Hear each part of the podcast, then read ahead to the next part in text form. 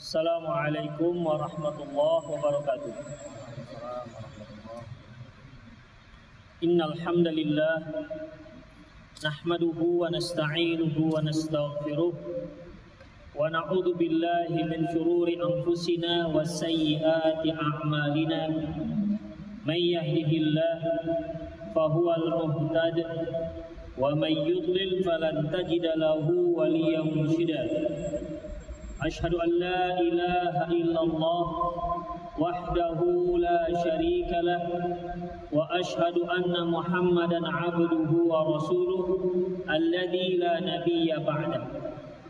وقال الله سبحانه وتعالى يا أيها الذين آمنوا اتقوا الله حق تقاته ولا تموتن إلا وأنتم مسلمون.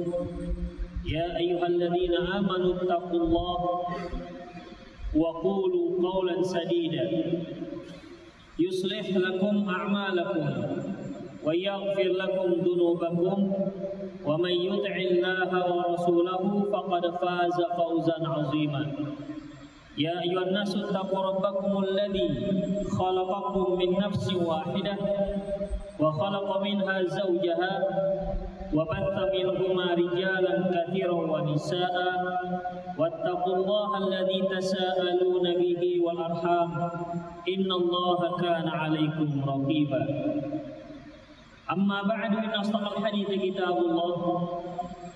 وخير الهدي هدي محمد صلى الله عليه وسلم.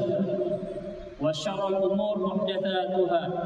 وكل محدثة بدعة وكل بدعة ضلالة وكل ضلالة في النار باب من وصل رحمه في الجاهلية ثم أسلم bab mereka ataupun orang yang menyambung silaturahminya semasa jahiliyah kemudian dia masuk Islam Maksud daripada bab ini apabila di dalam Islam menyambung silaturahmi merupakan satu perkara yang sangat diperintahkan dalam Islam. Dan barang siapa yang memutuskannya maka termasuk dalam dosa besar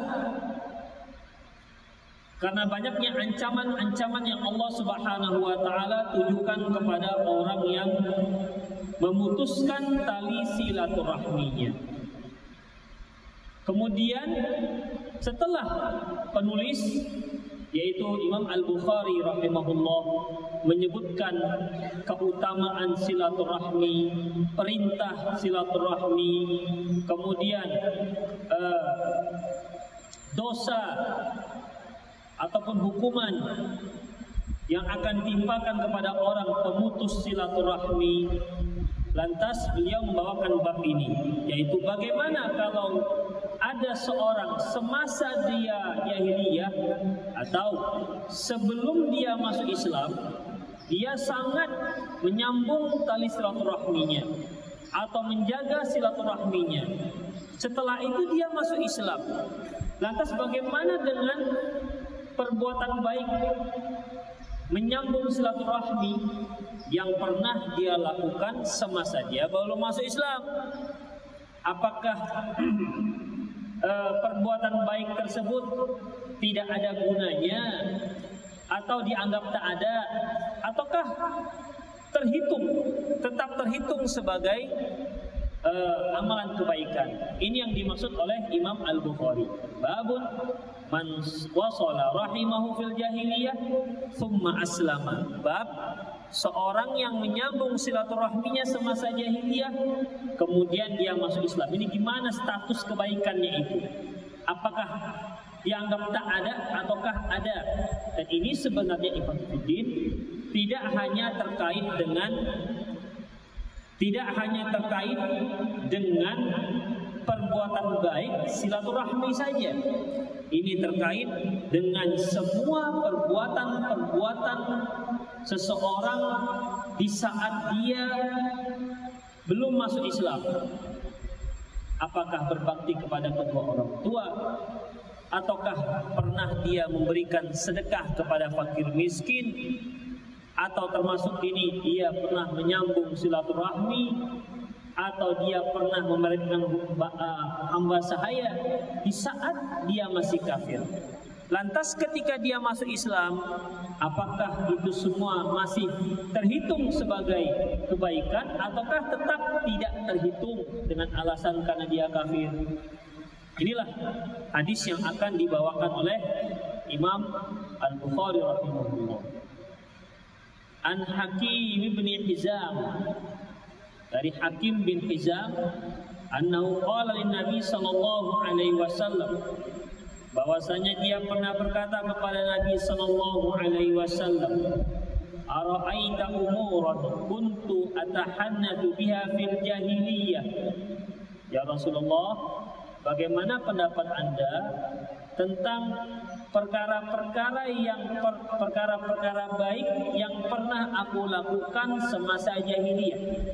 Atahannatsu itu ikhafidin itu arti asalnya yaitu uh, perbuatan yang aku lakukan untuk pendekatan diri kepada Allah termasuk perbuatan baik atahannatsu sebagaimana dalam sebuah hadis yang disebutkan Imam Al-Bukhari di awal kitab kitab sahihnya di mana di saat itu Aisyah radhiyallahu anha menceritakan bagaimana awal turunnya wahyu.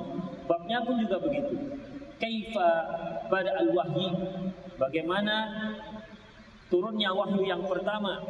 Di situ Aisyah radhiyallahu anha menyebutkan kana yatahannath fi ghar Hira di mana Rasulullah yatahannath artinya menyendiri mendekatkan diri kepada Allah Subhanahu wa taala yatahannath menyendiri dan mendekatkan diri. Nah, di sini yatahannatsu artinya lebih mudahnya ya Rasulullah lantas bagaimana dengan perkara-perkara baik yang dulu pernah aku lakukan semasa aku uh, jahiliyah artinya sebelum aku masuk Islam. Min silatin seperti aku pernah aku menjaga silaturahmi dengan kerabatku. Wa itaqatin aku juga memerdekakan hamba. Wa sadaqatin dan juga sedekah pernah aku lakukan.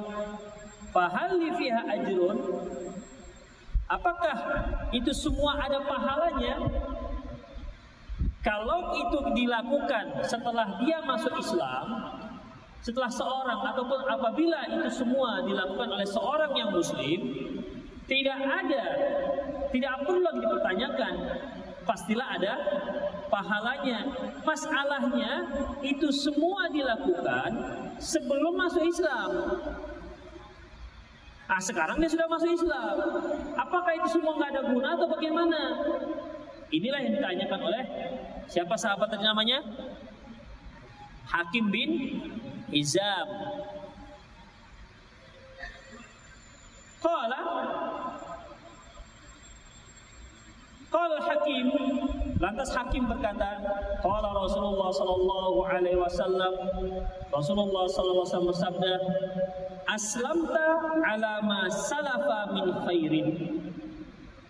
Kamu masuk Islam dan membawa kebaikan-kebaikan yang terdahulu yang pernah kamu lakukan. Artinya Ifafiddin, apabila seorang yang musyrik atau orang kafir, apakah dia ahli kitab ataukah tidak, yang jelas apabila dia kafir dan dia pernah melakukan perbuatan-perbuatan baik pernah melakukan perbuatan-perbuatan baik yang perbuatan tersebut termasuk kebaikan dalam Islam. Ya, termasuk kebaikan dalam Islam. Karena bisa saja perbuatan baik yang dianggap baik masa jahiliyah, tapi tak baik di masa Islam. Ya, yang ditanyakan Hakim bin Hizam ini perbuatan baik itu dilakukannya sama dalam Islam juga dianggap baik sedekah memerdekakan hamba, silaturahmi, berbakti kepada kedua orang tua, membantu orang fakir, itu adalah perbuatan-perbuatan baik yang sudah dianggap baik semasa jahiliyah.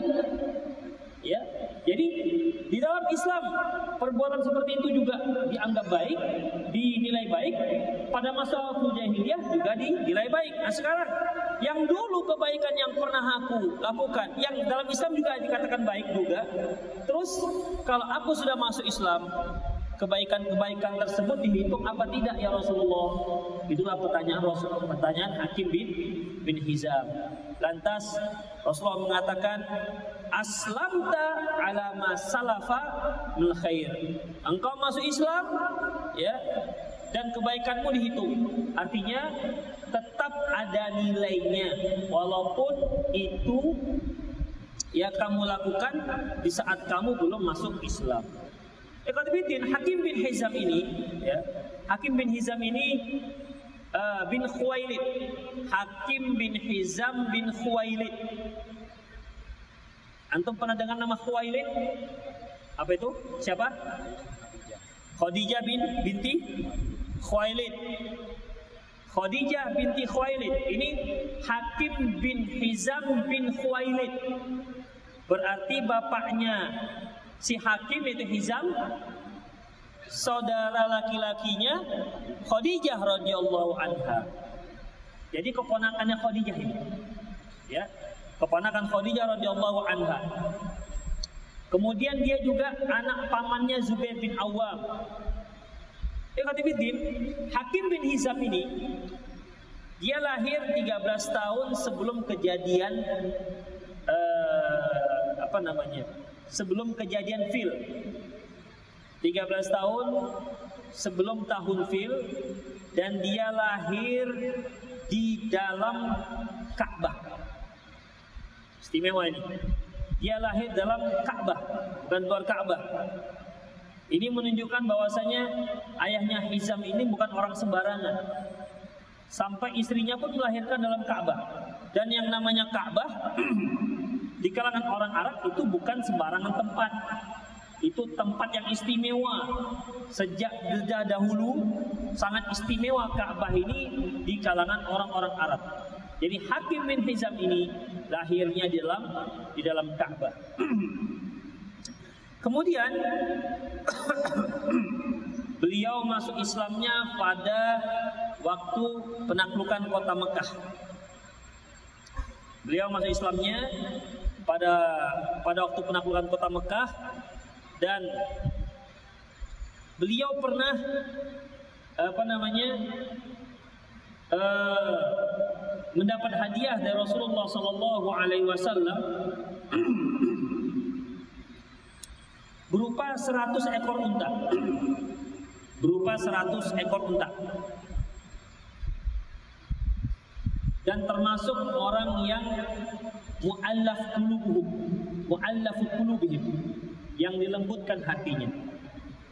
Karena sebagian orang-orang pemuka Quraisy itu Rasulullah lembutkan hati mereka, lembutkan, lunakkan hati mereka dengan memberi hadiah. Itu Ifabiddin. Dengan memberi hadiah. Makanya Ifabiddin di antara cara melembutkan hati seseorang itu dengan hadiah. Makanya Rasulullah pernah katakan tahadu, tahabu. Saling memberi hadiahlah kalian, niscaya kalian akan saling mencintai. Misalnya tetangga antum kok sentimen sekali dengan antum, sering-sering kirim Hari ini kirim rendang, besok kepala kakak, besoknya lagi pokoknya dikirim aja makanan, minuman, buah-buahan, insya Allah ia akan lembut hatinya. Itu Khafidin. Kalau seandainya lamaran antum ditolak, apa perlu dikirim hadiah? Tak usah, cari kembang yang lain. Capek nanti. Kemudian di Hafidin rahimahullah wa Hakim bin Hizam ini juga yang disebutkan dalam hadis yaitu dari Suhli dari Urwah bin Zubair dan Sa'id bin Musayyib anna Hakim bin Hizam radhiyallahu qala bahwasanya Hakim bin Hizam berkata Sa'atu Rasulullah sallam fa'atani aku pernah minta kepada Rasulullah fa'atani beliau kata Summa sa'atu kemudian aku minta lagi dikasihnya lagi Fa'atani. Summa sa'altu. Ku minta lagi, dikasih lagi. Masya Allah, Rasulullah diminta berkali-kali dikasih aja Rasulullah. Kemudian summa qala lantas Rasulullah berkata, "Ya Hakim, inna hadzal mal khadiratun, khadiratun alwa." Ya Hakim, sesungguhnya harta ini hijau dan manis. Kenapa dikatakan hijau Ikhwan? Kenapa nggak dikatakan merah? Kenapa nggak dikatakan kuning? Kenapa? Hah? Karena warna hijau itu warna yang disukai manusia, melambangkan keteduhan. Ya, coba kita lihat dedaunan, umumnya warna warna hijau. Apalagi di Arab sana dengan hijau-hijauan, masya Allah. Ya, mereka sangat suka kalau orang-orang Timur Tengah sana datang ke Indonesia, melihat Indonesia hijau, masya Allah. Ya, hijau, banyak air, ada danau, ada sungai. Ini bagi mereka surga, surga yang ada di muka bumi. Umumnya, umumnya yang namanya keindahan alam itu selalu disertai dengan warna hijau. Makanya kalau berwisata ke tempat-tempat yang nggak ada hijau-hijaunya itu kurang kurang bisa membuat jiwa kita fresh. Pergi ke mana? Wisata. Ke mana itu? Ke padang pasir. Waduh. Ya. Hanya orang Indonesia saja yang pergi ke sana akhirnya foto-fotoan dengan unta dengan padang pasir itu dikarenakan aneh bagi mereka coba disuruh tinggal di situ akan mau mereka tetap kepingin balik ke Indonesia. Karena manusia itu suka yang hijau-hijau. Kemudian manis. Kenapa manis itu? Manusia itu suka dengan yang manis. Baik rasa maupun wajah. Ya kan? Suka dengan yang manis-manis. Ikhwan juga ada yang manis, ada yang pahit. Akhwat juga begitu. Ada yang manis, ada yang pahit. Ada yang sedikit asam, campur. Itu. Pasti orang suka dengan yang manis. Yang rasa juga begitu. Kecuali kalau dia sudah kena diabetes, baru nggak suka yang manis. Ikat bitin. Rasulullah mengibaratkan harta itu khadirah wa hulwah, hijau dan manis. Kemudian apalagi kata beliau Faman akhadahu bisakhawatin bi khasakhawati nafsi burika lahu fi. Barang siapa yang mencari yang mendapatkan harta tidak dengan meminta dikasih orang misalnya, burika maka dia akan dia akan diberkahi oleh Allah Subhanahu wa taala. Misalnya tiba-tiba antum ada yang ngasih mobil misalnya diberkahi oleh Allah Subhanahu wa taala. Tiba-tiba ada yang ngasih ruku tiga tingkat misalnya diberkahi oleh Allah Subhanahu wa taala. Apalagi misalnya ada yang apa saja yang kompetitif. Makanan misalnya, akhi itu belum makan. Ayo kita makan. Misalnya, itu dikasih namanya. Ya, enggak diminta.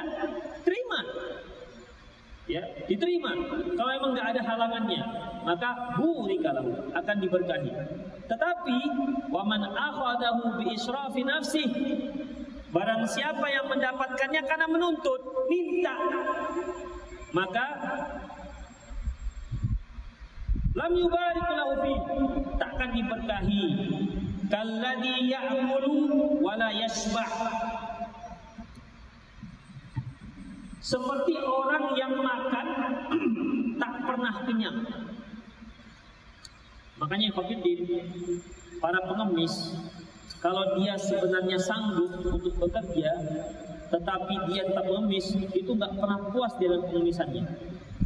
Walau dia punya kepandian apa pun, Khofiddin. Karena sudah enak mengemis. Gak, gak selesai-selesai. Gak cukup-cukup. Senang untuk meminta. Dan ada juga jenis orang itu suka meminta. Ada. Ada orang suka meminta itu agak profesional sedikit. Misalnya ada temannya pergi, jangan lupa ya oleh-olehnya. Jangan lupa oleh-olehnya. Nanti begitu datang, mana oleh-olehnya? Minta nggak itu? Hah? Tapi agak profesional sedikit. Itu dia. Baru masuk kerja, dapat gaji pertama.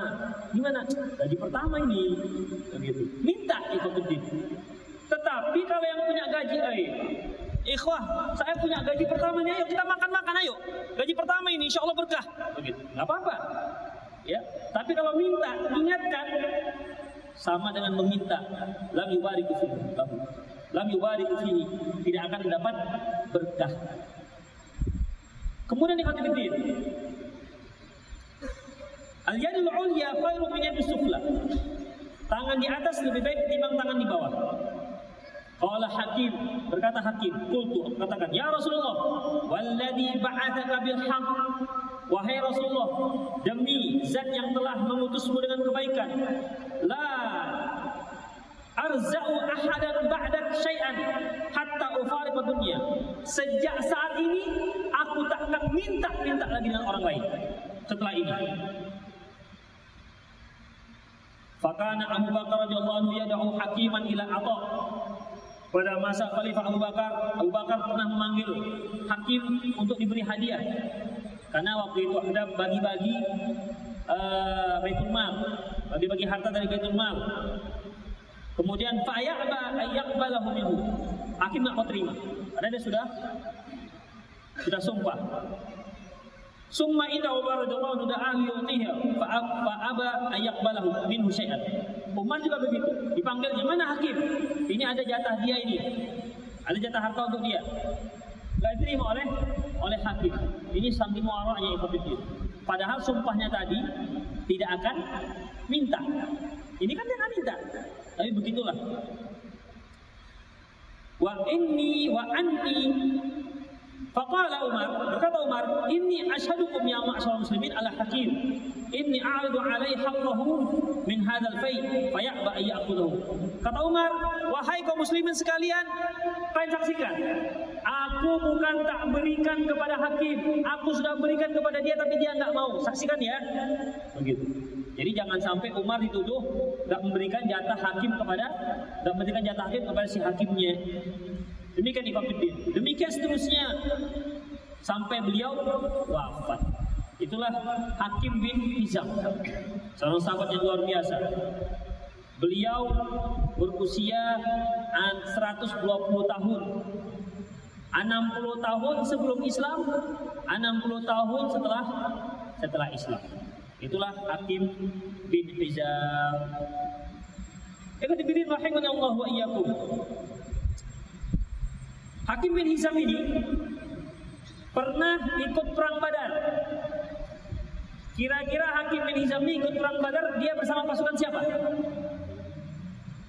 Muslim? Apa kafir? Nah, Muslim apa kafir? Coba antum, Muslim apa kafir? Kafir. Kenapa? Hah? Kenapa kafir? Dari mana antum tahu? Coba tahu? Tahu, takut. Ketika perang Badar, Hakim bin Hizam itu bersama pasukan kafir apa bersama pasukan kaum muslimin? Antum coba ini. Kalau nggak tahu berarti di melamun. Hmm. Kafir apa? Muslim. Kafir kenapa? Hah? Masuk Islam karena lebih harta. Salah. Kenapa? Iya, masuk Islamnya itu kan ketika setelah penaklukan kota Mekah. Penaklukan kota Mekah itu setelah perang Badar atau belum? Sudah. Berarti waktu itu Hakim bin Hizam bersama pasukan orang kafir Quraisy. Tapi alhamdulillah dia tak termasuk yang terbunuh. Makanya dia selalu bilang alhamdulillahilladzi najani fil badr. Segala puji walladzi nafsi walladzi najani yaumul badr. Selalu beliau mengatakan begitu. Demi zat yang telah menyelamatkan aku pada perang Badar. Kalau seandainya aku mati perang Badar, habis sudah. Karena mati kan? Kafir. Jadi selalu dia mengatakan begitu. Walladzi najani Walladhi najjani yaumal badar. Demi zat yang telah menyelamatkan aku pada perang badar. Itulah Ikhwanuddin Hakim bin Hizam. Baik. Permasalahan dalam hadis ini, Ikhwanuddin rahimani Allah wa iyyakum, yaitu tadi yang kita sebutkan bagaimana dengan uh, apa namanya? Dengan pertanyaan Hakim bin Hizam ini. Ternyata Hakim bin Hizam adalah seorang yang sangat dermawan. Ya, sangat dermawan. Beliau pernah semasa jahiliyah pernah memerdekakan 100 orang budak semasa jahiliyah. Pernah juga menginfakkan 100 ekor unta. Khafidin, 100 ekor unta itu bukan murah. Berapa kira-kira satu ekor unta? Kira-kira berapa? Kalau 50 juta mungkin enggak? 50 juta bisa. Kurang sedikit lah ya. Anggap aja lah 50 juta atau 40 juta. Kalikan 100 ekor. Berapa udah itu? Kalikan 100 ekor. 4 M berarti ya. Ya kan? Kalau 1 juta 40 juta, satu unta 40 juta, berarti 4 M. Bayangkan. Infaknya 4 M. Di kota Medan ini ada orang berinfak 4 M. Ada, tapi sangat langka sekali. Kalau ada kita mau cari juga tuh orang ini. Supaya dapat tanah untuk masjid kita. Demikian ikhwatiddin rahimani Allah wa iyyakum. Dan semasa dia masuk Islam, apa katanya ikhwatiddin? Ya. Apa katanya? Wallahi la ada asyai'an sana'tuhu fil jahiliyah illa fa'altu fil Islam Islam. Demi Allah, apa yang pernah aku lakukan pada masa jahiliyah, kebaikan-kebaikan yang pernah aku lakukan pada masa jahiliyah, maka aku lakukan juga sama persis setelah aku masuk Islam.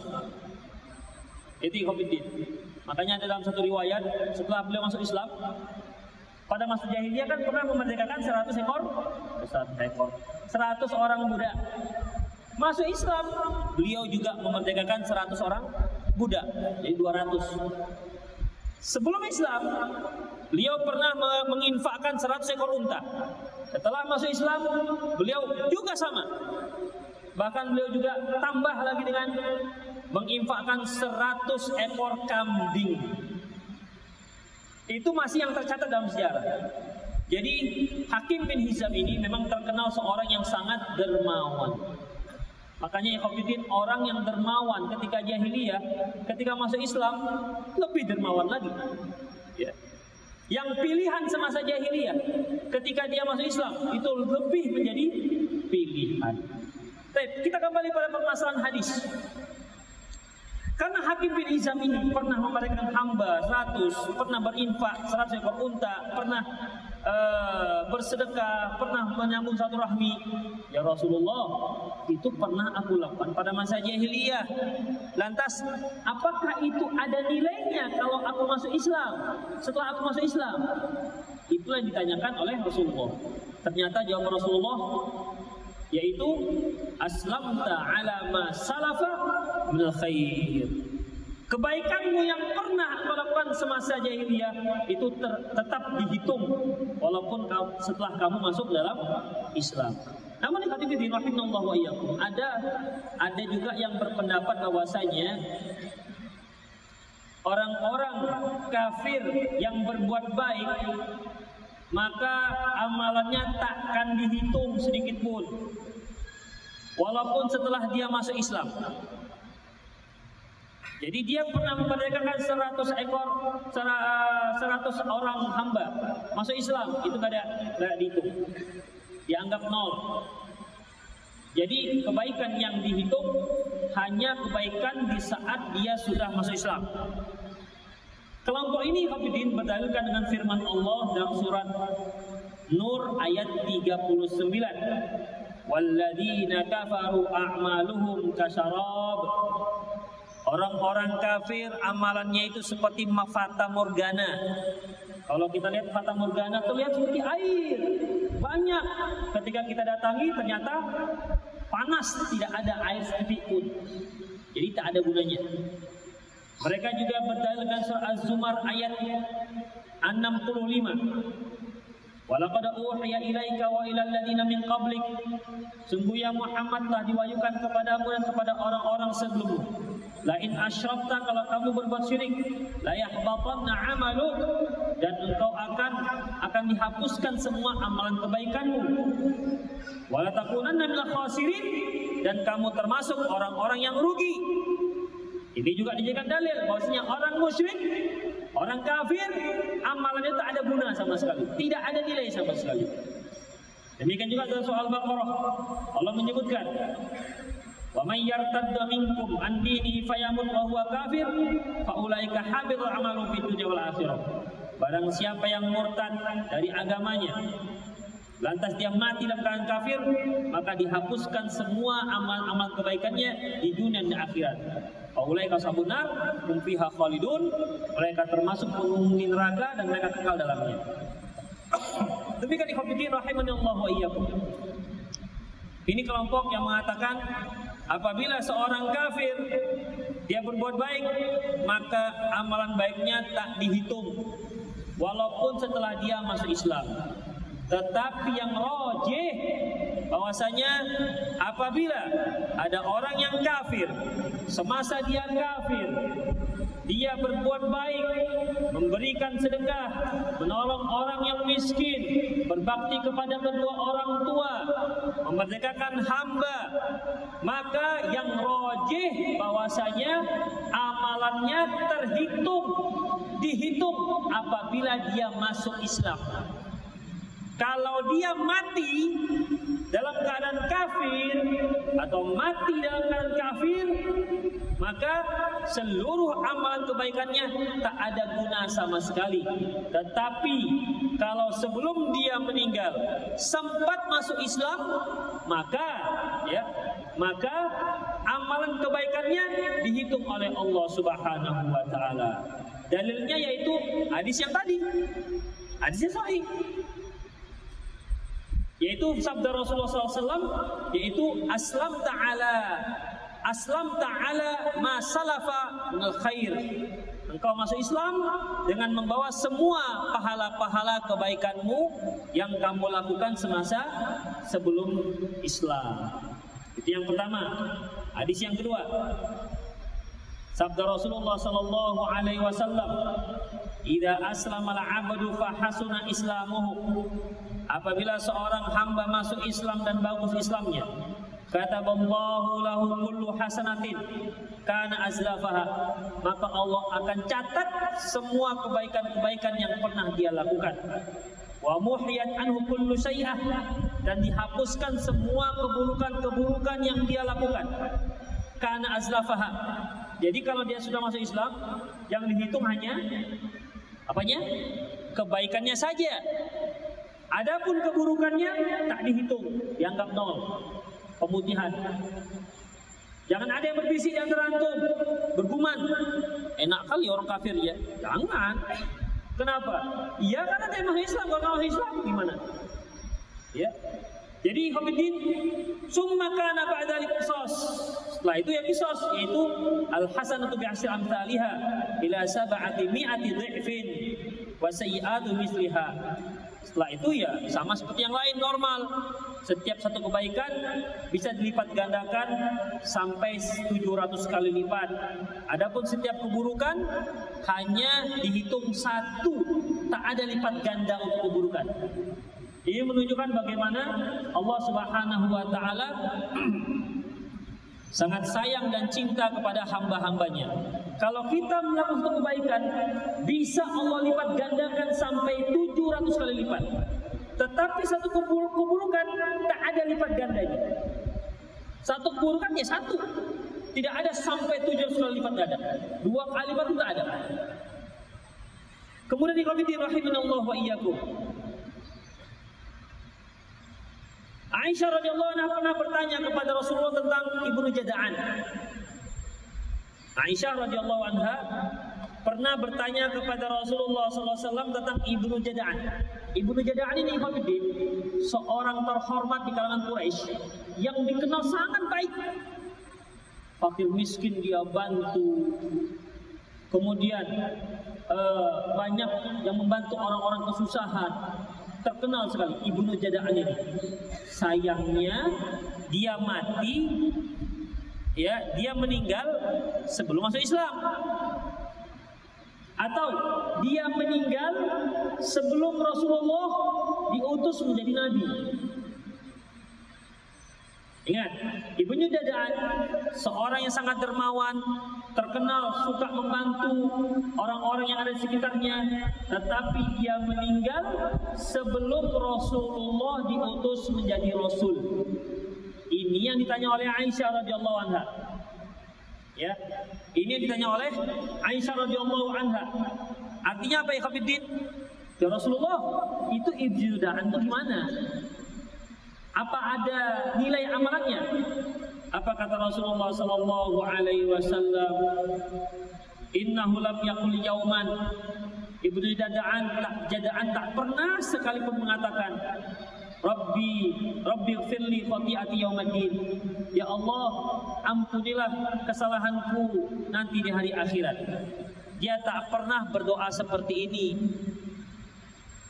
Artinya dia belum Islam dia juga tidak meyakini adanya hari kiamat. Namanya juga masih musyrik. Ya. Orang yang masih musyrik ikhwatiddin mati dalam keadaan kesyirikan, maka sehebat apa pun kebaikannya tidak akan dihitung oleh Allah Subhanahu wa taala. Intinya Rasulullah SAW mengatakan bahwasanya ya dia musyrik dan dia akan mendapat adab dari Allah Subhanahu wa taala karena kesyirikannya. Ini juga menunjukkan bahwasanya ikhwatiddin orang-orang yang meninggal orang-orang Arab Quraisy yang nggak punya agama yang meninggal sebelum Rasulullah sebelum Rasulullah diangkat menjadi rasul itu tidak termasuk masa fatrah artinya masa kekosongan mereka tetap mendapat beban agama yang pernah dibawa oleh Nabi Ibrahim alaihissalam. Oleh karena itu, seberapapun kebaikannya, tetap dia akan dimasukkan oleh Allah ke dalam ke dalam neraka karena mereka tidaklah orang muslim atau mereka tidak menganut agama yang ada pada saat itu. Seperti Ibu Jadan ini. Ibnu Jada'an orang yang Soleh lah kita katakan. Soleh menurut standar orang kufar Quraisy pada waktu itu. Meninggal sebelum diutus jadi nabi. Meninggal sebelum Rasulullah diutus menjadi nabi, tapi ternyata tempatnya di di neraka. Jadi Khamiddin. Abdul Muttalib, kakek Rasulullah Shallallahu Alaihi Wasallam, seorang yang dapat mimpi sehingga disuruh untuk menggali lagi, menggali air zam-zam yang pada saat itu air zam-zam sudah kering, sudah lama kering. Jadi sebelum Rasulullah SAW uh, eh, lahir, ya, pada masa pemerintahan Abdul Muthalib, air zam-zam itu kering. Dikarenakan kemaksiatan yang dilakukan oleh suku Jurhum. Air zam-zam itu muncul pada zaman siapa? Ismail alaihissalam.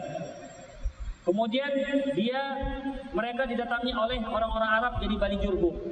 Menikahlah Nabi Ismail dengan salah seorang akhwat gadis dari Bani Jurhum. Setelah meninggal Hajar ibunya, meninggal Ismail, tinggallah anak-anak Ismail. Lama kelamaan mulai terjadi dekadensi moral dan dekadensi tauhid sehingga muncul lagi kesyirikan, muncul banyak kemaksiatan hingga air zam-zam pun kering Hingga pada masa pemerintahan Abu Abdul Muttalib, Abdul Muttalib beliau mimpi sampai tiga malam berturut-turut disuruh untuk menggali zam-zam dan dialah yang menggali lagi. Dapat air zam-zam, mengalir lagi air zam-zam.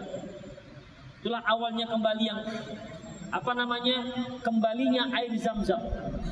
Ya, kembalinya air zam-zam. Tapi dia meninggal di atas agamanya agama kesyirikan. Makanya Abu Talib ketika dia akan meninggal, Rasulullah datang. Dan Rasulullah, ya ammi kul la ilaha illallah kalimatan wa hajulaka indallah yaumal qiyamah. Wahai pamanku katakan la ilaha illallah. Ini kalimat yang akan membela, akan aku jadikan sebagai pembela dirimu nanti di hari kiamat. Tapi sayangnya sebelum dia meninggal dia mengucapkan ana ala millati Abdul Muttalib. Aku berada di atas agamanya Abdul Muttalib. Abdul Muttalib ini apanya Abu Talib? Hah?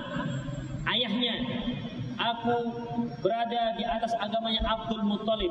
Mati Abdul Muttalib dan keadaan kafir. Berarti kalau Abu Talib berada di atas agamanya Abdul Muttalib dicap sebagai orang yang muslim atau kafir, berarti Abdul Muttalibnya kafir juga. Padahal dia meninggal sebelum Nabi diutus menjadi menjadi rasul. Demikian ikhwatiddin. Itu dalil. Ini juga terkait dengan bapaknya Rasulullah, ya kan? Terkait dengan ibunya Rasulullah. Jadi satu hal yang tidak perlu diperselisihkan lagi masalah tersebut. Demikian ikhwatiddin rahimani Allah wa iyyakum.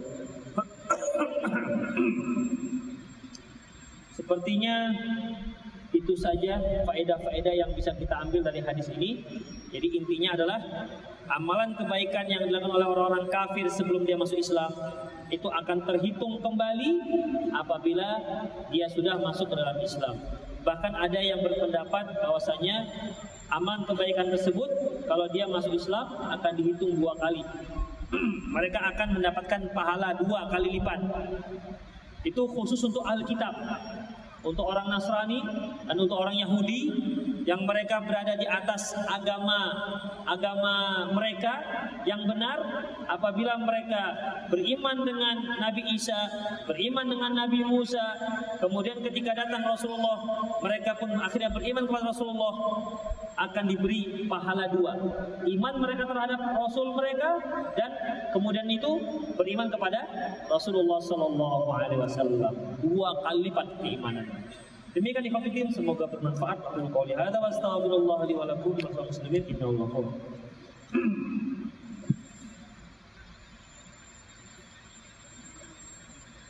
Para akhwat dengar suara saya.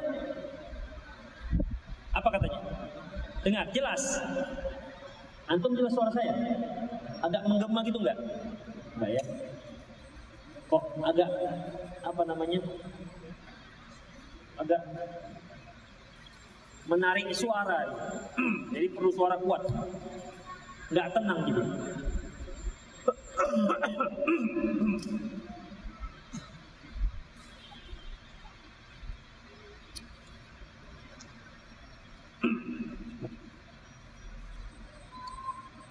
Pertanyaan apa ada yang masuk?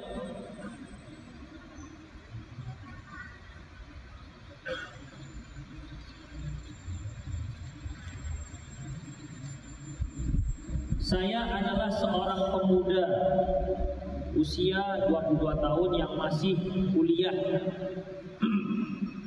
di tingkat terakhir dilakukan. Saya sadar tujuan saya hidup di dunia adalah mencari amal untuk menunggu surga.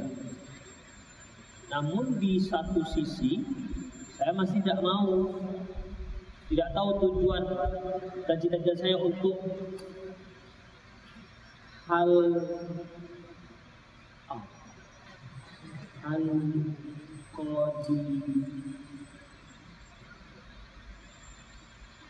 Coba diulang lagi tulisannya diperbagus. Gak paham saya tulisannya.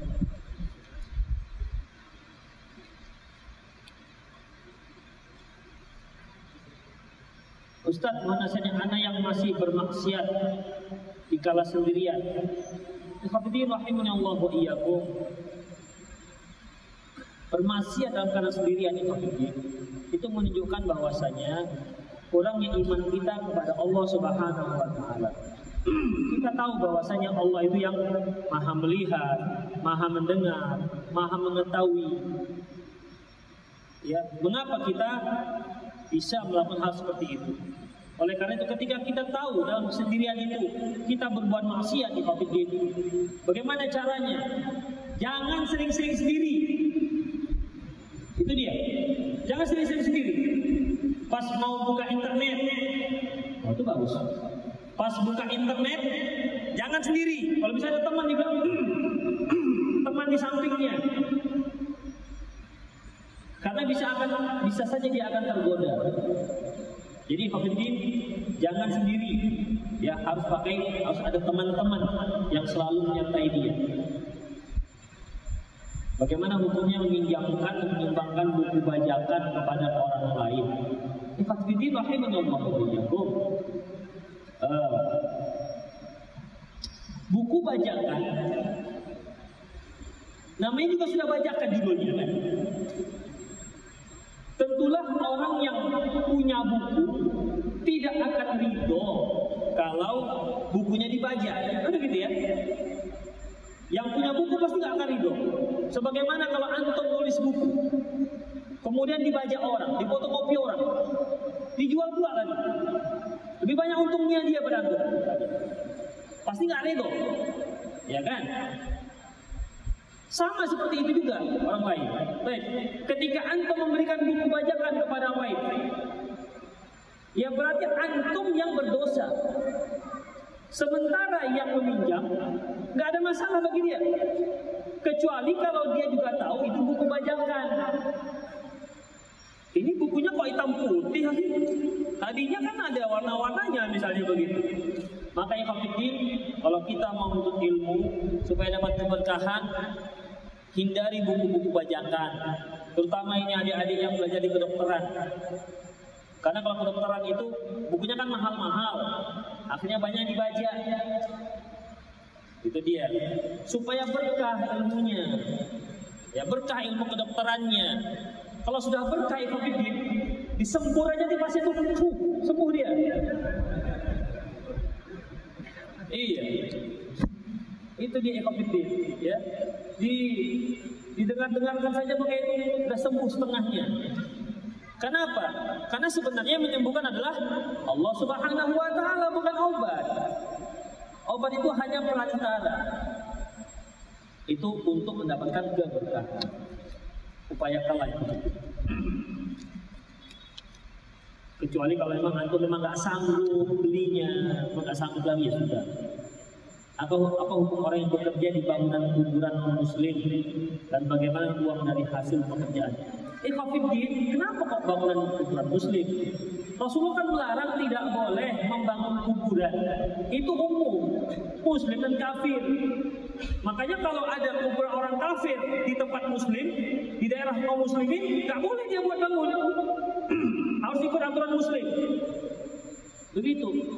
Ya, kalau dia membangun kuburan orang muslimnya sama hukumnya seperti dia membangun kuburan. Kalau dia membangun kuburan orang muslim, misalnya bangunan itu dimutahkan, ada tudungnya, di keramik, kemudian apa namanya lantainya dibuat granit misalnya, tiangnya dicor, atasnya pakai seng apa itu namanya ya seng yang bagus kemudian di pelapon sudah pelapon macam-macam itu pakai AC lagi misalnya supaya kedinginan dia. Karena kepanasan misalnya begitu Ikhwanuddin, ya nggak boleh. Ya nggak boleh. Baik, apabila seorang bekerja yang dia kerjakan sesuatu yang dilarang, hasilnya apa namanya? Halal apa haram? Ya otomatis halal. Enggak dibolehkan. Jangan mau ngambil proyek seperti itu. Tapi Ustaz ini istimewa loh. Proyek besar ini, untungnya nggak besar. Kalau orang muslim yang kami bangun, untungnya paling 300 ribu Ustaz. Ini bisa 15 juta Ustaz. Gak usah. Lebih baik rezeki kita itu banyak dan berkah ketimbang sedikit tapi nggak berkah. Bagaimana cara agar bisa menambah hafalan Quran serta mempertahankan hafalan? Ikuti yang jelasnya yang namanya mempertahankan hafalan supaya kuat hafalan ya jauhkan maksiat itu nggak bisa. Nggak bisa selain itu. Kedua sering murojaah. Antum nggak ada maksiatnya masya Allah. Seperti malaikat. Tapi tak pernah murojaah. Ya akan lupa. Ya akan lupa. Memang ketika kita ngapal Quran itu apa namanya semangat untuk menambah hafalan itu lebih kuat ketimbang merojaah, ketimbang mengulang. Semangat untuk menambah hafalan itu sangat lebih kuat ketimbang mengulang. Mengulang itu itu saja. Padahal seharusnya ketika kita menambah hafalan, ya ada dua tugas untuk kita, yaitu menambah hafalan, mempertahankan hafalan. Sebaiknya dia pertahankan hafalan dulu, baru dia tambah. Sudah bertahan, baru dia tambah. Yang tambah tersebut dipertahankan lagi. Begitu Imam Sehingga semakin sering dia uh, apa namanya uh, mengulang akan semakin kuatlah hafalannya. Di samping jauhkan banyak maksiat. Kemudian banyak berdoa kepada Allah. Bagaimana hukum membawa Al-Quran di dalam ransel dalam kamar mandi? Apakah hal itu menafikan keabsahan Quran? Iya nggak boleh kalau itu. Antum masukkan ke dalam ransel. Ransel itu ada tas khusus, kotak khusus. Kotak itu di situ ada bungkus Al-Quran. Al-Quran itu dilaminating lagi dengan ya sama saja nggak dibolehkan dibawa dalam dalam WC. Jadi bagaimana? Letak di luar. Kalau kami letak di luar, Ustaz hilang nanti ranselnya. Kalau sudah seperti itu, silahkan. Misalnya di antum ada bawa buku Quran kecil yang di kantong, bisa dibaca. Ini kalau saya taruh di luar, saya pergi masuk WC hilang. Dari bandara misalnya, atau di mana lah kira-kira, perkiraan besarnya hilang. Maka silakan bawa masuk. Kenapa? Mudornya lebih besar kalau antum meninggalkan di luar. Silakan. Tapi memang perkiraan besar bilang, tapi siapa pula yang mencuri Al-Quran? Ya kan? Kalau ada satu tempat Quran letak hilang, itu luar biasa. Tapi kalau memang ada yang mencuri Al-Quran antum di relakan aja ya. Alhamdulillah dicurinya, semoga dia baca. Itu dia. Karena memang jarang orang apa namanya pencuri spesialis Al-Quran itu jarang. Pencuri spesialis kota infak masjid ada banyak, ya. Pencuri spesialis kota infak masjid ada, tapi pencuri spesialis Quran langka sekali. Nenek saya membagikan harta sebelum meninggal. Apakah dia termasuk harta warisan? Nenek saya membagi harta sebelum meninggal. Kalau dia sebelum meninggal dibagikan, itu bukan warisan. Warisan itu sesudah meninggal. Sebelum meninggal namanya hibah. Pemberian itu ada tiga. Pemberian ada tiga. Dua sebelum meninggal, dan satu sebelum meninggal, dua setelah meninggal. Yang sebelum meninggal namanya hibah. Apabila seorang, apabila orang tua memberikan hibah kepada anaknya, maka harus adil, rata. Laki-laki perempuan sama. Itu kalau hibah. Dan kemudian dua setelah meninggal. Yang pertama di antara yang dua ini harus wasiat yang terlebih dahulu. Wasiat warisan. Wasiat harus lebih dahulu di, dikeluarkan. Wasiat ini tidak boleh lebih daripada sepertiga harta dan tidak boleh diberikan kepada ahli waris. Ya. Yang ketiga yaitulah yang namanya warisan, di mana Allah yang menentukan bahagian-bahagian setiap ahli waris bukan kita. Jadi kalau dia bagi sebelum meninggal, berarti namanya hibah, dibagi rata. Beliau membaginya berdasarkan hukum Islam. Ya orang bukan warisan, ya bukan warisan.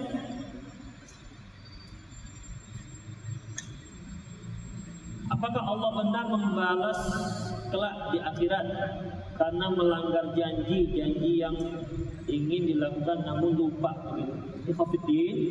setiap perkara perkara yang akan dihukum oleh Allah itu ada sebabnya. Satu dosa itu akan dianggap dosa dan kalau Allah tidak ampuni akan diazab apabila memenuhi syarat. Syarat dan ketentuannya berlaku. Yang pertama, apabila tahu dia tahu itu dosa. Apabila dia tahu itu dosa. yang pertama. Yang kedua, kuatkan. Coba pasnya diturunkan. Itu yang pertama. Apabila dia tahu itu dosa. Kalau dia tak tahu itu dosa, maka tak akan dihukum oleh Allah. Yang kedua, dia sudah tahu dan dia lakukan dengan sengaja. Kalau tak sengaja, tak ada hukum. Seperti orang yang makan di siang hari bulan Ramadan, dikiranya dikiranya masih bulan Sya'ban. Sudah 15 Ramadan masih dikira 15 Sya'ban. Parah itu. Udah, itu saking lupanya nggak sengajanya. Baik. Kalau dia tahu dan tak sengaja, maka tak ada dosa.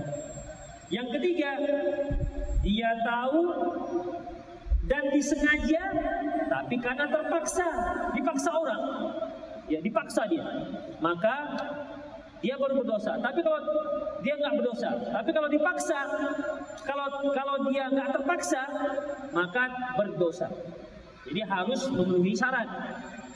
Dia tahu al ilmu al muta'ammid sengaja kemudian ghairu mukrah tidak terpaksa.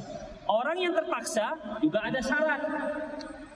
Orang yang terpaksa ada syarat. Yang pertama yaitu ancamannya ancaman yang dapat melenyapkan nyawa.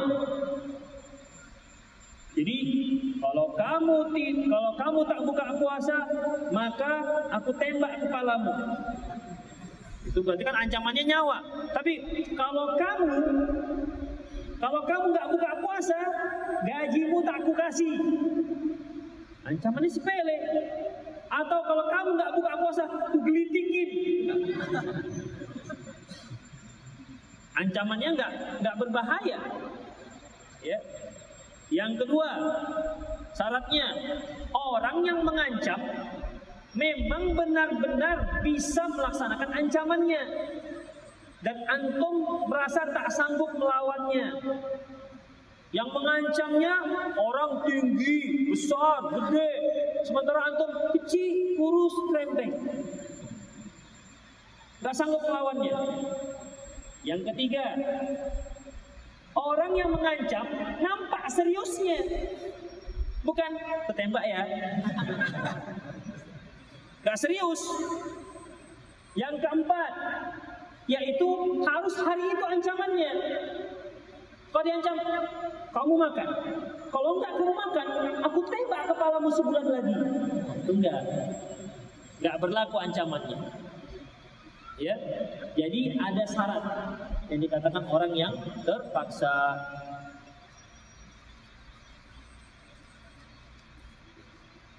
Ustadz, ada kasaran dari Ustadz tentang buku syarah adab mufrad. Apakah lebih baik langsung membaca kitab adab mufrad atau membaca buku syarahnya? Beli buku buku Arabnya, beli buku terjemahannya, beli buku syarahnya kalau ada. Jadi antum bisa membanding-bandingkan. Saya punya buku syarah ini ada dua. Bukunya, buku syarah ada dua. Kemudian sarah sautiyah berupa kaset MP3 ada satu. Itu Ikhwanuddin. Jadi sebenarnya saya ini cuma apa aja mentransfer aja ke antum. Bukan kita bahas sendiri, dengar, catat. Ada buku, catat, simpulkan. Itulah yang dikasih ke antum. Udah itu aja kerjaan saya, itu banyak-banyak. Udah jadi ustadz itu.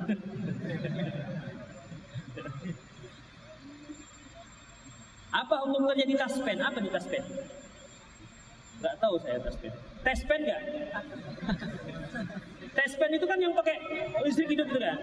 Gak apa-apa kalau dia kerja buat taspen. Hah?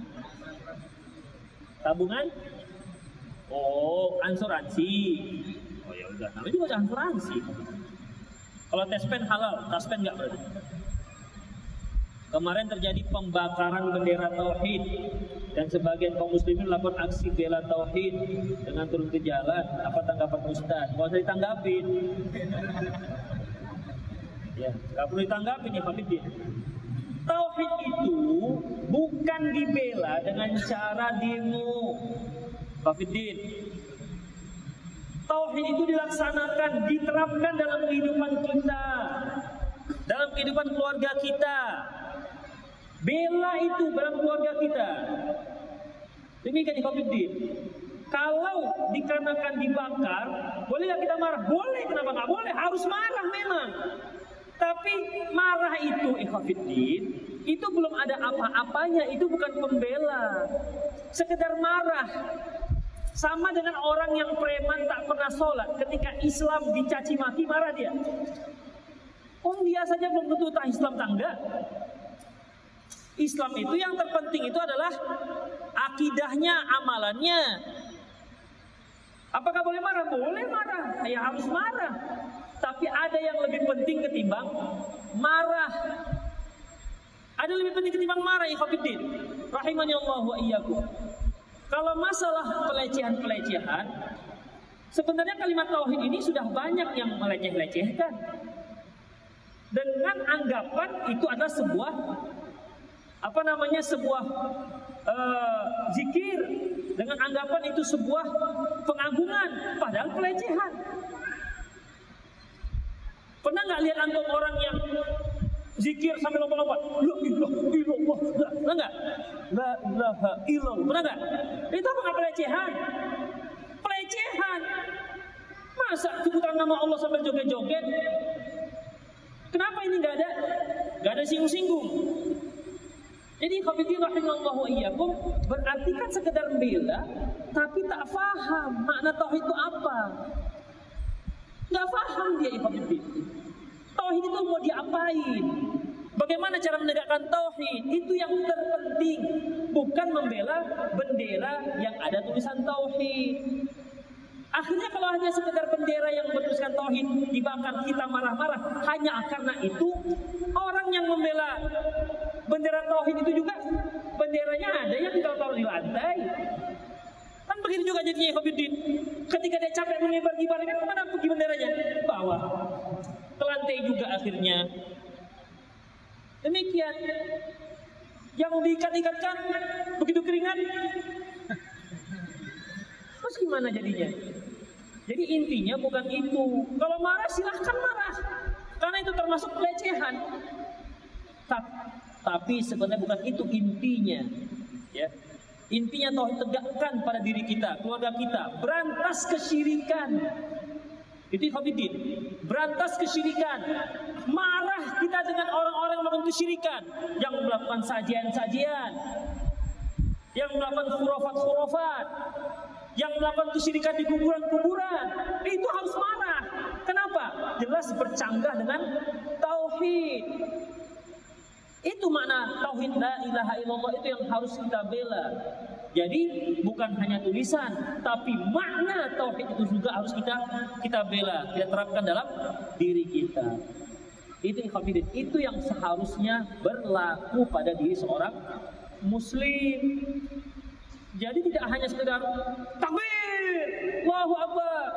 Akhirnya apa? Jalan macet. Pas orang sholat Allahu Akbar, Allahu Akbar, dia masih takbir. Loh, sholat bang, sholat. Bentar, tanggung, ditanggung. Gimana jadinya? Yang manggil kita itu hayya ala sholat itu yang ada di bendera tauhid dulu yang tercantum, yang tercantum. Apa yang tercantum? Jadi kurang mengerti maknanya tauhid yang dibela itu apa. Sekali lagi Khobidin, kalau ada kalimat tauhid yang dibakar, kita wajib marah. Tapi itu hanya mulit. Bukan hanya itu. Ya, bukan hanya itu. Kita harus bela seluruh pelecehan-pelecehan tauhid, ya, seluruh bentuk pelecehan tauhid. Dari mulai pengamalan yang tak sesuai sunnah Rasulullah SAW sampai seluruh amalan yang tidak sesuai dengan yang dianjurkan Rasulullah SAW. Itu yang seharusnya kita lakukan. Jadi jangan kemungkaran akhirnya kita balas dengan sebuah kemungkaran. Itulah yang penting. Bagaimana jika meminta kepada suami Ustaz, bagaimana jika meminta kepada suami atau suami minta kepada istri, apakah ini termasuk tidak berkah?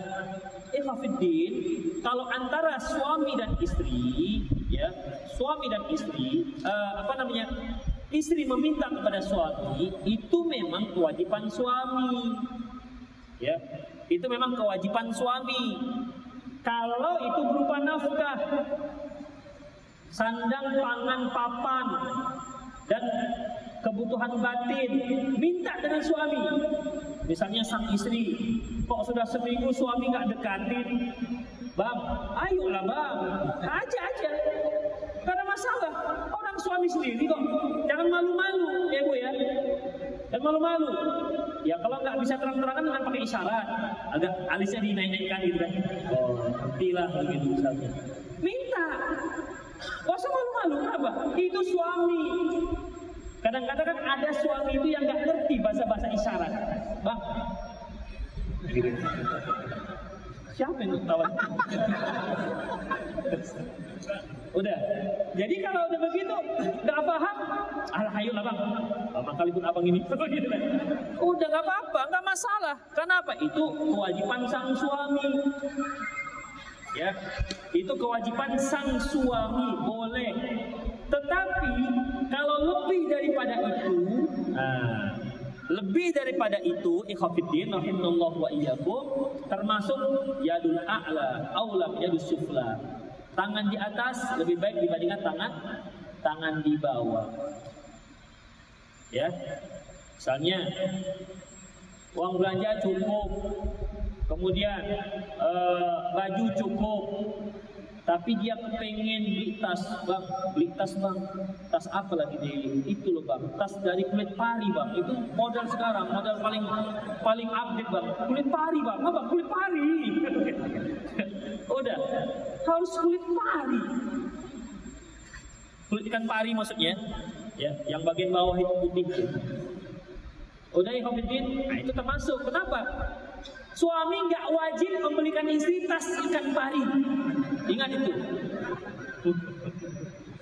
Nggak ada kewajibannya. Jadi ikaf itu tergantung apa yang diminta. Atau suami begini, istrinya punya baru keuntungan dari jualan misalnya, atau istrinya baru baru pulang baru dapat gajian, dek, gajian dek, makan makan lagi tadi. Gimana? Itu ada kambing bakar misalnya begitu kan? Termasuk itu ya termasuk. Ya. saya ingin bertanya apa yang dimaksud dengan manhaj salaf? Kenapa saya harus memilih manhaj tersebut? Dan apa yang dimaksud dengan bid'ah? Dan kenapa saya harus menghindarinya? Betul dua kajian ini.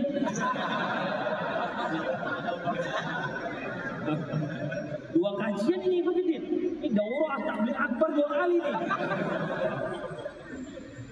Intinya, dikasnya manhaj salaf itu adalah ikhwatiddin. Dari kata-kata salaf itu orang terdahulu. Terdahulu yang dimaksud adalah para sahabat. Jadi ketika kita berdalilkan dengan Al-Quran, kemudian dengan sunnah, Quran dan sunnah ini harus difahami seperti yang difahami oleh para sahabat atau salafus soleh orang-orang terdahulu yang soleh-soleh ya yang soleh saja. Karena kalau yang orang terdahulu Abu Jahal juga orang terdahulu Abu Lahab juga orang terdahulu Fir'aun juga orang terdahulu. Jadi yang soleh makanya ala, ala salafus soleh orang terdahulu yang soleh-soleh dia jadi sebenarnya tidak ada yang boleh menolak Kenapa? Pasti semua kaum muslimin harus menerima. Namanya juga Quran dan Sunnah sesuai yang dipahami oleh para sahabat. Semua akan menerima ikhwatiddin. Terus kalau nggak mau menerima, mau pemahaman siapa? Atau mu yang memahami? Mana bisa paham? Sahabat itu yang langsung melihat Rasul, Rasulullah memberikan eh, jangan yang memberikan hadisnya. Otomatis dia paling paham. Sahabat yang melihat langsung mimik Rasulullah ketika mengucapkan hadis, intonasi suara Rasulullah ketika mengucapkannya. Jadi paham apa maknanya. Demikian ikhwatiddin. Kalau kita hanya dengan baca-baca, belum. Ya, karena nggak melihat langsung. Itu yang Jadi semua kaum harus salafi. Gak boleh enggak. Ya. Gak boleh gak boleh enggak. Dan tidak boleh dijadikan ini nama kelompok. Tapi kemajuan kami salafi. Jadi kelompoknya salafi. Jadi jadi akhirnya nama sebuah kelompok salah. Akhirnya kalau nggak ngaji depan dia nggak salafi. Begitu jadinya. Ini sudah jatuh pada hizbi. Hanya namanya salafi. Gitu jadinya ikhwatiddin. Jadi menggunakan nama salafi untuk satu hal yang batil. Sehingga kalau mau belajar salafi, belajar saya, dari saya. Gak belajar dari saya, gak salafi ini, gak salafi. Itu sudah hisbi namanya, nggak boleh. Banyak usaha salafi, Khofiddin. Banyak juga yang nggak kita, gak kita kenal. Yang penting manhajnya sesuai dengan apa yang dibawa oleh para sahabat. Akidahnya, amalan dan seterusnya. Salafi lah dia. Walaupun kita nggak kenal.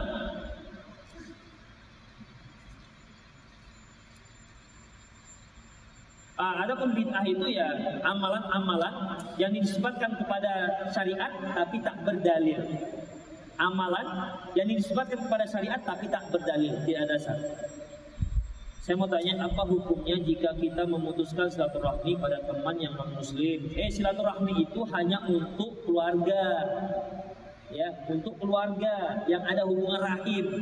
Makanya silah hubungan rahim itu yang ada rahim, ada keturunan rahim, ada keturunan darah. Itu yang Yang yang tidak ada itu enggak silaturahmi namanya. Hanya itu ukhuwah. Ya, ukhuwah. Saya dengan antum, kita nggak ada hubungan apa-apa. Satu mak juga enggak, satu nenek juga enggak, satu atok enggak. Paling satu ayah lah, Nabi Adam. Ya, terlalu jauh. Itu ikhwatiddin. Ya, jadi yang dimaksud adalah yang ada hubungan darah.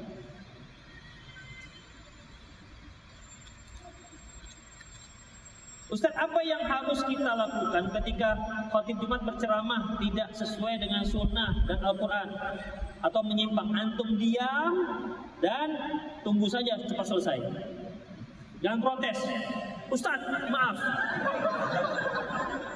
Saya berharap Ustaz turun dari sana. Saya yang gantikan. Nah, ketika khutbah tidak bisa. Ya, Mudor itu besar. Tapi setelah selesai boleh dekat. Tak bertanya tak. Jika ada seorang yang ingin mengikhlaskan seseorang karena Allah, tetapi merasa sulit dan berat meninggalkannya. Saya mau paham. Jika ada orang yang ingin mengikhlaskan seseorang karena Allah, Anda bisa memahami apa maksudnya? Mengikhlaskan seseorang karena Allah, tetapi merasa sulit dan berat meninggalkan itu bagaimana? Apa maksudnya? Ikhlasnya itu rela kali Ustaz. Hah? Ikhlasnya itu rela kali Mas. Rela, rela, meng, rela meninggalkan ses, mengikhlaskan seseorang karena Allah. Ingin mengikhlaskan seseorang karena Allah maksudnya apa? Ikhlasnya mungkin maksudnya artinya rela, merelakan merelakan untuk orang lain begitu. Gak ada seorang yang ingin mengikhlaskan seseorang karena Allah. Al. Salah pula nanti kita jawab. Satu lagi lah sebagai pengganti. Orang tua anak sering membeli kebutuhan dapur dengan kartu kredit. Apakah jika anak menyajikannya makanan minuman yang dibeli itu berarti anak ikut makan di enggak? Karena anak itu enggak. Karena anak itu harus anak itu kan mendapatkan nafkah. Seorang itu kalau seorang berbuat riba, maka dia yang nggak boleh makannya. Kalau dia lepas ke orang lain, jangan masalah. Kecuali kalau harta tersebut harta yang menzalimi orang lain, dia beli, dia dia curi, maka nggak boleh dia berikan kecuali kembalikan kepada yang yang berhak.